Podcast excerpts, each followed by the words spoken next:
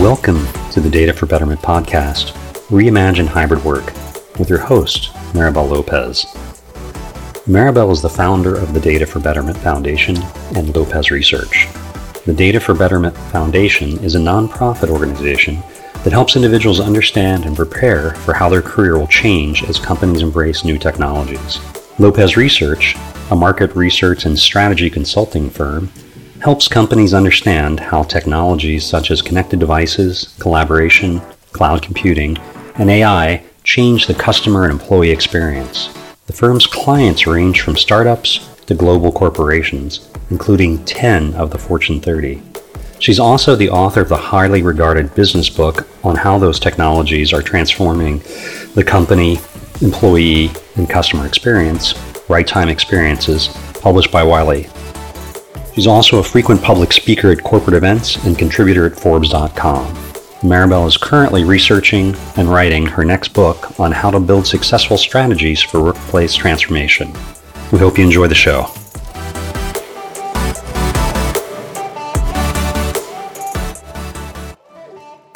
Hi, welcome back to the podcast. I'm excited to be here today with Tom Puorro, who's the Executive Vice President and Head of Products at Poly. Tom, it's really great to speak with you again.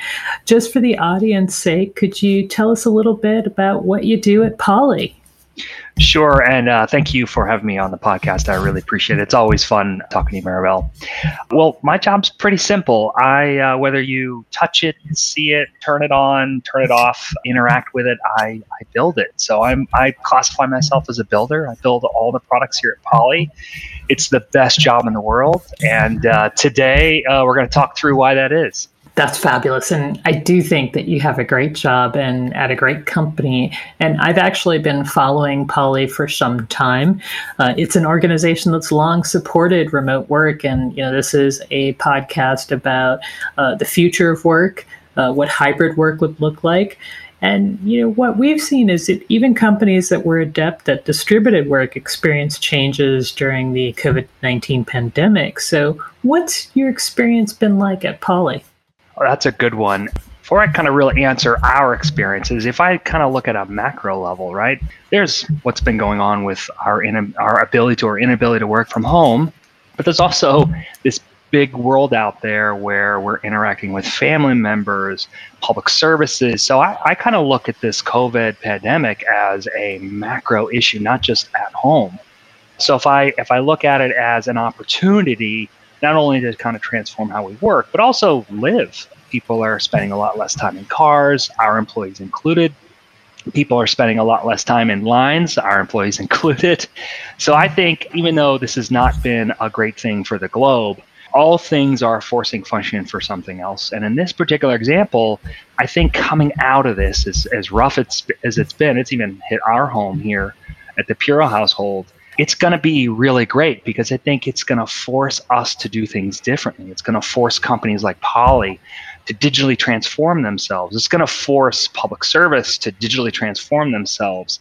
So I think the benefit for us overall is going to be fantastic. And we are seeing a lot of that, but I think it's just the beginning. It's going to give an opportunity for employees to give feedback to employers on how they want to work. It's going to give employees the opportunity to spend more time at home with their family members. It's going to give employees more time to kind of have a say in how they want to work going forward. And I know uh, here at Poly, our uh, policy has been everybody stay as safe as possible. That's that's priority number one. And I think all employers around the world would would take that position. But we all know that the internet uh, knows no boundaries, and the ability for us to kind of collaborate remotely is, I would say, in a lot of examples saved a lot of companies our ability to stay active, stay engaged with their customers, and Poly is no different. I think one of the things that's been fascinating about this is we've long talked about remote work and future of work and digital transformation and the amount of transformation that organizations had to go through in a very brief period. We we were very lucky to be in this time where we had scalable services like cloud computing and collaborative services that had been really honed over the course of many, many years to get us to this point. So that's the upside, I guess, of what's going on. And now I think we have much more flexibility. But I have to imagine, uh, as somebody that's been working with products, as somebody who has been talking to a lot of clients, that there's probably been some change in some of your clients' requests and how does that change how Poly is thinking about its products and services moving forward? Yeah, great question. And and absolutely a lot of customers are asking a lot of questions of us, of their service providers, of their future. So I think the way we see it here is kind of three simple buckets. Uh, you're going to have customers that require, for various reasons, whether it's security or um, or, or deployment, this on-prem environment and poly continues to maintain our on-prem development. So whether it's a on-prem mcu or traditional telephones there's going to be people that still want to work in that environment and we, we've got them covered and we still see people deploying that scenario. Scenario two is the hybrid you know people who want to do a little bit on-prem and a little bit of cloud and some combination of the two whether they want to connect the two. And then the last one is the folks that are that are just going to the cloud at breakneck speed. They're they're getting rid of everything and they're moving quickly to the cloud. And our products, uh, proud to say, support those three scenarios. So no matter where a customer is in their transition, whether they want to stay on prem, you know, we got them covered. Whether they want to work in this hybrid environment of some on prem and some cloud, we got them covered, or whether they want to go pure cloud. Now, a lot of folks are not asking if they should go to the cloud. You and I have seen that. That's been that that's been a battle raging for decades, and I think today it's not a matter of if it's when they go and that go to the cloud really depends a lot on capital assets they're trying to sweat out to, the experiences they're trying to deliver their customers or their employees yeah, absolutely so I, I like I like your three different buckets because I think it, it, gives a lot of flexibility for everyone. I think that hybrid bucket is something that's really interesting to navigate. Have you seen organizations have a lot of challenges with that, or were there specific things that you had to create to make that a reality? Because that seems that much like hybrid cloud in general, I think we're all struggling with how do we make that work because there's reasons to have things on prem, there's reasons to have things in the cloud, and now we're trying to blend them and make them the best of both worlds. Right. Yeah, I would say that um, it depends on how uh, the workload we're talking about. So, for example, voice, uh, voice, the the great equalizer, the one thing that everybody around the planet traditionally has access to, and video has been this thing that's been traditionally reserved for uh, companies that can afford it. Now with with services such as Zoom or Microsoft or RingCentral or any other video player out there, LogMeIn, all, all great partners of Poly, it kind of democratizes video. Now anybody has access to video. So when we think about hybrid, voice has been hybrid for a while, whether they're servicing from the cloud or on-prem or some connection between the two. Video has been the big one video's been the one where everybody wants to get to. Everybody has quickly learned how. It's not like a good pandemic as a forcing function. So I think the hybrid scenario of video where people are racing to understand it right away. You know, this time last year, as this thing was starting to heat up, people were starting to discover these things.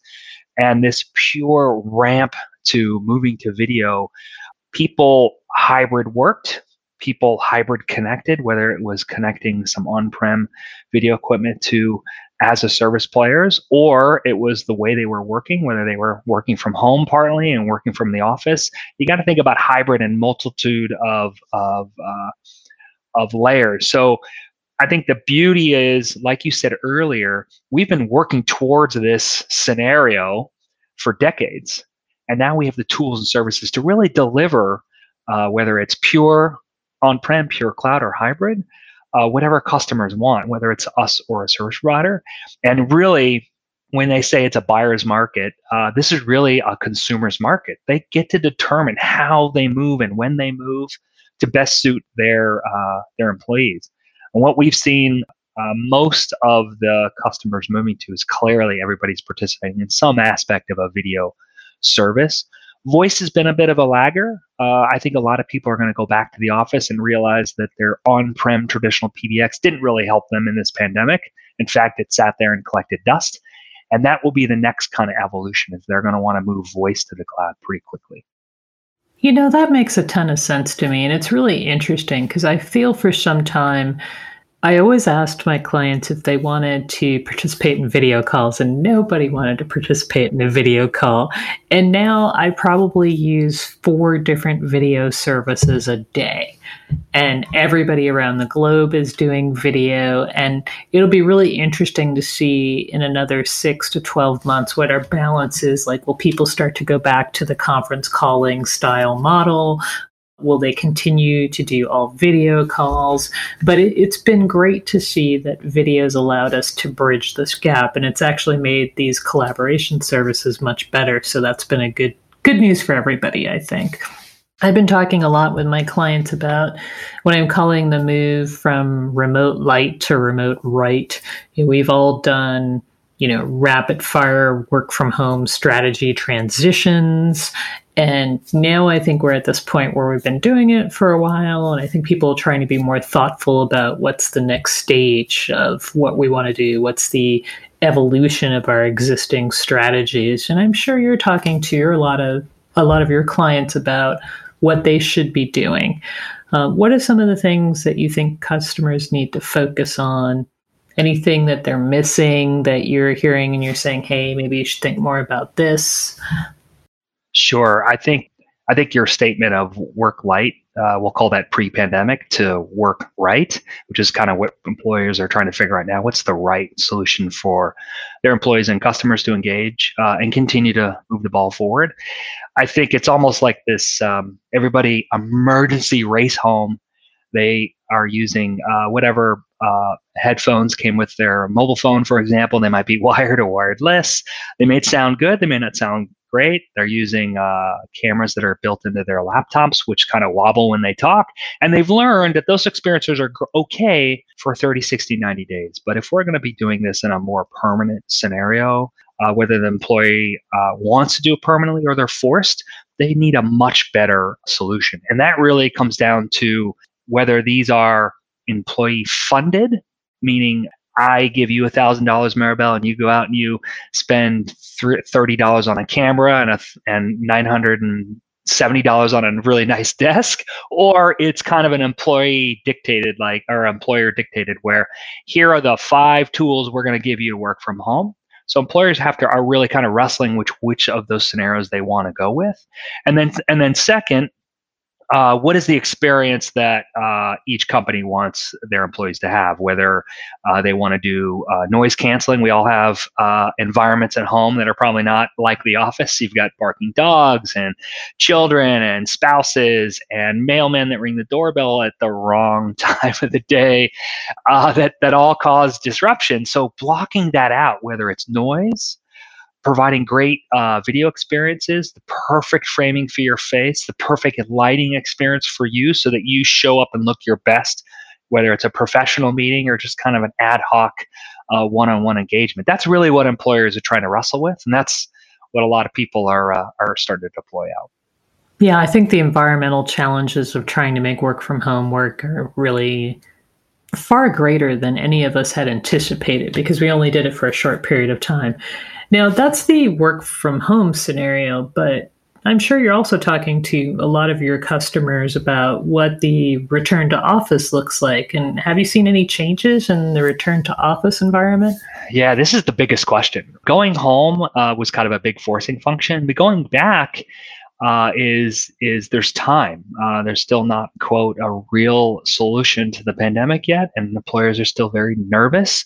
And now is the perfect time to start thinking about what you want your new office environment to be. And in reality, is it is going to be a new experience. Uh, it will not be the same whether uh, employers want it to be that way or not. Employees are kind of going to have different expectations around safety and security, the surfaces that they touch. I think having a mask on these days is going to be the new normal. Whether you feel sick or not, I think it's going to become socially acceptable. Just like going back to the office, working uh, back in a smaller area that's a personal experience for you will be more socially acceptable than this big push to work in huddle rooms or big conference rooms.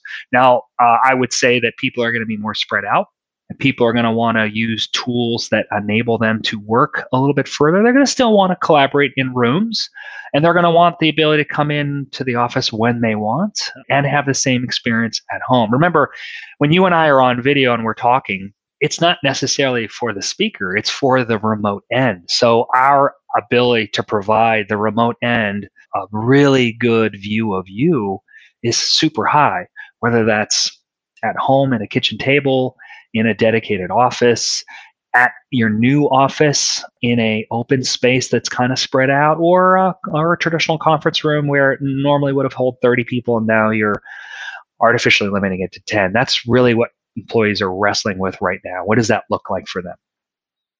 One of the things I think is really interesting is I've been talking about, you know, the new work personas. You know, so some people will be full time remote work, uh, some will be full time, so to speak, in the office, and then there will be more nomadic. And nomadic used to mean you were in a coffee shop, you traveled. It could still mean all that, but it might mean that you know, you come into the office twenty percent of the time, and maybe that's really about collaboration with your team maybe it's 20 maybe it's 30 maybe it's 50 but you're not there full time and i think a lot of organizations i'm speaking with are trying to figure out how they create these more collaborative work environments if they're going to start to restructure some of the layouts and the footprint and to your earlier point i think the acoustics of that start to become an issue uh, what are the video systems and how do you how do you make everybody feel like they're a first class citizen in the process regardless of where they are is part of the new normal of culture that I think we're going to have to deal with in organizations. And I'm sure that you're talking to a lot of your customers ab- about this concept of corporate culture as well. I know that many of my enterprise IT leaders and HR and the like have expressed fear that they can't really create a corporate culture for remote employees. I think I think video might be ideal for doing this, but in your side, are there any tips or strategies that you can share from either your own experience at Poly or from your customers around trying to create and engender culture in this new environment? Sure. I would say to employers that are worried about this or concerned about leveraging these new tools that are maybe a little scary to people, my first response is don't be. It's such a wonderful experience. I mean, think about all the diverse talent you can now go get access to globally right? I mean, think about all of the diverse talent. You don't have to just hire in your local neighborhood. You can go anywhere you want because it's been proven that people are as productive, if not more productive, by having flexible work arrangements. Now, you got to give them the right tools, and this is where I think things like video and collaborative tools come into place. Second thing is video allows for such an inclusive experience. Everybody feels like they're equal. There's no head of the table in a video conferencing solution. There's just participation. And if you got a great audio experience and a great video experience, you show up as a first, everybody shows up as a first class citizen. So that ability to go get diverse talent and be very, very inclusive so that everybody understands what's going on. Those are the big lessons and the big gains. What I worry about with my team isn't whether they can continue to develop software. They've they've proven that they they can continue to develop, and I've I've seen the metrics. They're developing just as good a software from home as they are in the office. In fact, sometimes more or better because the downside of this pandemic that I've seen is that people work more, which is a little bit of the danger, right? Is that me as a as a leader, I'm constantly not telling people to work harder or work uh, more hours, but to take time off, use the vacation because you get kind of sucked into this world and it gets a little hard to kind of break away. But I would ultimately say employers should embrace the technology. They're going to benefit immensely from it, from all the great things that have been proven out. Yeah, there's a few, the, there's a lot that's going on here. You know, one of the things we used to talk about gig workers and how there'd be the rise of the gig worker. And I think now it's much easier when people are thinking, okay, uh, we have the ability to support video and create these collaborative experiences that way that we can pull in people that might not have been in our organization more smoothly. One of the challenges that I'm seeing a lot of organizations and even myself struggle with is the time zone creep. You know, I think we're all, to your earlier point, working a lot of different time zones. And I think culturally, that's one of the things that we're going to have to deal with in distributed teams is trying to figure out how do we balance like some days maybe we'll work on an Asian time zone or European time zone or various US time zones and navigating that so that everybody in the team doesn't feel like they're always the person that's up at midnight or they're always the person that's up at 6 a.m. So that's a new workplace cultural thing that I think we're going to be much more sensitive to in terms of how we schedule meetings. I'm sure you've been thinking a lot about the future, and uh, particularly as somebody that that's doing uh, product development. What excites you right now? What are you thinking about that you know is okay to share with the world? Sure. I think what excites me is just the pace of innovation around a lot of these technologies that you know you, Maribel, and I have been working in for a long time, and that have that have had a lot of notoriety, but really haven't had mass adoption. We've never had this explosion in video technology like we've seen this year. We haven't seen the explosion of people really truly understanding noise canceling technology or the ability for the camera to kind of center in on you as the speaker.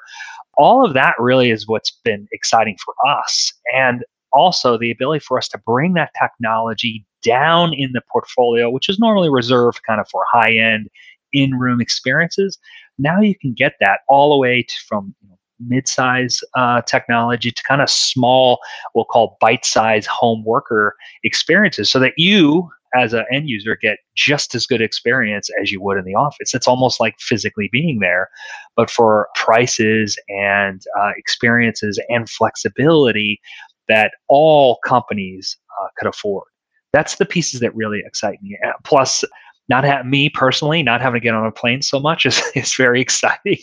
And not have to travel that much. I know the airlines don't necessarily like that but the ability for me to really choose to travel when i absolutely need to not just to travel. I mean those are the the newer technologies that are coming out that really are exploding from my perspective I'm excited about the efficiency that this has created with me being able to see many people around the globe and still have my own personal family life. It's been wonderful. The commute has been almost eradicated for, for most people, and you get in the car when you want to, right? Tom, any closing thoughts for us? Well, Maribel, I would say uh, I really appreciate the opportunity to speak with you. I know that uh, people are all over the place, and these things don't come easy. We always like uh, talking about what could be and what, where we're going, and that's always wonderful. And I, I love the opportunity to kind of speak to the world about all the great things we're doing at Poly. And thank you very much, Maribel. Well, we're excited to see what comes next from Poly. Thanks, Tom.